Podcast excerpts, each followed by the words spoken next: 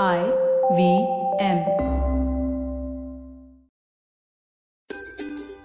नमस्कार, मैं हूँ शिफा माइत्रा और द स्माइल इंडिया पॉडकास्ट में आपका स्वागत है। यहाँ आप सुनेंगे देश भर की ऐसी खबरें जो आपका जी खुश करते वो बातें जो अखबारों और टीवी पे कम दिखती हैं, पर जिनके बारे में जानना ज़रूरी है। कब तक बुरी खबरों से मूड बिगाड़ोगे? देखो, देश में कितना कुछ अच्छा हो रहा है। कितने लोग ऐसा काम कर रहे हैं जिससे देश की उन्नति हो पाए? कौन कहाँ क्या गुल खिला रहा है? चलो बताती हूँ। क्या एक चौदह साल की बच्ची, जिसकी शादी पैंतीस साल के आदमी से हुई हो, कभी कोई सपना देख सकती है? रोज घर पे मारपीट के बाद वो कभी लेखिका बनने का ख्वाब रख सकती है? पर एक लड़की ने मुश्किल से मुश्किल हालात में भी अपने सपने को टूटने नहीं दिया। पश्चिम बंगाल की बेबी हालदार ने घरेलू हिंसा से अपने आप और अपने बच्चों को बचाकर घरों में काम करना शुरू किया। और तकदीर तब पलटी जब एक मेम साहब ने उसका पढ़ाई की ओर रुझान देखा और उसे और किताबें दी पढ़ने के लिए। देखते देखते बेबी ने अपनी जीवनी लिख दी और शुभ चिंतकों के सहयोग से वो छप भी गई। बहुत ही कामयाब हुई। अंग्रेज़ी में ट्रांसलेट की गई और लाइफ लेस ऑर्डिनरी नामक इस किताब ने बहुतों को हिम्मत दी। और बेबी खुश थी, पर अब भी लोगों के घरों में काम करती थी। नियति ने फिर करवट बदली और अगली किताब का प्रस्ताव आया और आज बेबी सर उठाकर जीती है। वो एक जानी मानी लेखक और समाज सेविका है। सपने बड़े जिद्दी होते हैं। तो अगर कोई सपना रात भर सताता है आपको तो उसको नजरअंदाज मत करो। राह अपने आप बन जाएगी। आप पहला कदम तो लो।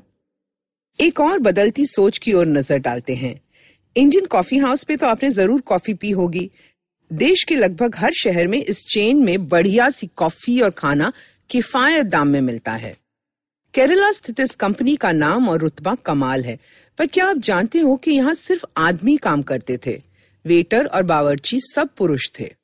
पर अब 60 साल बाद ये बदल रहा है।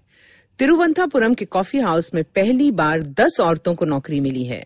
बत्तीस साल की शीना के पति यहाँ पे कुक थे और अचानक उनकी मौत के बाद शीना परेशान थी। उसने बोर्ड से दरख्वास्त की कि अगर उसे वो नौकरी मिल जाए पति की जगह तो वो अपने बेटे और सास के साथ इज़्ज़त से जीवन बसर कर पाएगी। अब वो भी जानती थी कॉफ़ी हाउस की परंपरा, पर उसने फिर भी अर्जी डाल दी। सहानुभूति के चलते बोर्ड ने निर्णय लिया कि शीना को रख लेना चाहिए। फिर उसकी लगन देखकर और भी औरतों को मौका मिला। आजकल महिलाएँ पढ़ी लिखी हैं और नए नए क्षेत्रों में दाखिल हो रही हैं। पर इस बात की खुशी है कि पुरानी संस्थाएँ भी कहीं कहीं वक्त के साथ बदलने को तैयार हैं। उम्मीद है कॉफ़ी हाउस की इस पहल से और भी जगहों पर औरतों को दाखिला मिले। बड़े शहरों में ये फ़र्क इतना नज़र नहीं आता, पर छोटी जगहों में आज भी बहुत मुश्किलें हैं। जरा सोचो, अगर किसी बच्ची को क्रिकेट का शौक है और वो अच्छा खेलती है, पर उसे मौका ही नहीं मिले तो वो क्या करे? नौ साल की शफाली वर्मा ने ललाही हरियाणा में पहली बार स्टेडियम में मैच देखा। सचिन तेंदुलकर को मैच में रिकॉर्ड बनाते हुए देखा और ठान ली कि वो भी क्रिकेट खेलेगी। पिता ने एकेडमी में दाखला तो करा दिया, पर वो अपनी उम्र की लड़कियों से कई आगे थी। कोच अश्विनी कुमार ने उसका हुनर देखा, पर मानसिकता देखते हुए उसे एक दिन बुलाकर बोला, देखो, कल ना बाल कटा कर आना। फिर क्या, उसे लड़का बताकर लड़कों की अंडर 19 टीम में ले लिया। वहाँ उसने जो कमाल दिखाया, उससे सब हैरान हो गए। लड़के उससे डरते थे और जल्द ही उसे क्रिकेटर के रूप में देखा गया, न कि लड़की के। हर मैच में उसकी टीम जीतती थी। फिर उस पहले मैच से ठीक छह साल बाद शफाली ने अपने हीरो सचिन तेंदुलकर का भी रिकॉर्ड तोड़ दिया। आज वो सबसे कम उम्र वाली भारतीय है, जिन्होंने अंतर्राष्ट्रीय स्तर पर 50 रन बनाए हैं। 30 साल पहले सचिन ने ये कर दिखाया था 16 साल की उम्र में। और अब शफाली ने अपने पंद्रहवें साल में ये जलवा दिखाया है वेस्ट इंडीज में। आज वो महिलाओं की टी ट्वेंटी टीम की शान है और अपने शहर रोहतक में और लड़कियों के लिए प्रेरणा। शफाली ने ऐसा ही होता है बदला जब उसने पूछा पर क्यों होता है। एक और खबर आई है मुंबई से जहाँ पे भी सवाल पूछने से सच्चाई बदल गई। मुंबई के मलाद स्थित इलाके में एक सोसाइटी है जहाँ तकरीबन सौ परिवार रहते हैं।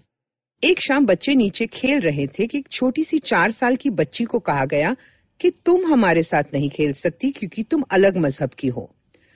वो रोते हुए घर चली गई। उसकी माँ ने उसे समझाया, पर खुद परेशान थी।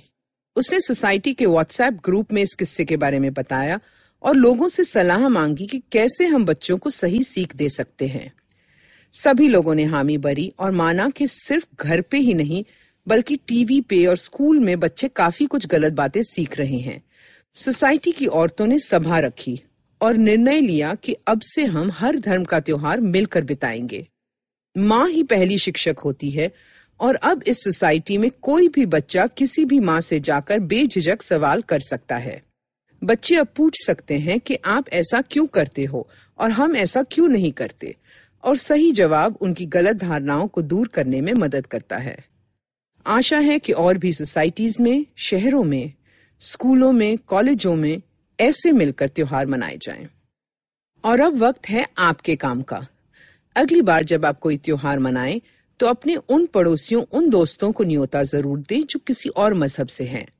वो आकर देखेंगे, सीखेंगे कि ऐसा क्यों होता है और कुछ विचार बदलेंगे। जब वो बुलाए तो आप ज़रूर जाएँ। नई चीज़ें जानने से सबका फ़ायदा होता है, नुकसान नहीं। और हाँ बच्चों को भी लेकर जाएँ। त्योहार के स्वादिष्ट पकवान खाकर कोई घर पे आके डिनर नहीं मांगेगा। अब मैं शिफा माइत्रा विदा लेती हूँ। जल्द ही मिलते हैं। और अगर आप देश के बारे में कुछ और ऐसी खबरें, तस्वीरें या वीडियोस देखना चाहते हैं तो फेसबुक और पिंटरेस्ट पे गुड न्यूज़ इंडियंस नामक ग्रुप को फॉलो कर सकते हैं। इस तरह के और दिलचस्प पॉडकास्ट के लिए आप आई के ऐप पे या वेबसाइट पे जाइए, या जहाँ से भी आप अपने पॉडकास्ट प्राप्त करते हैं, हमें ज़रूर सुनिए। हम हर जगह मौजूद हैं।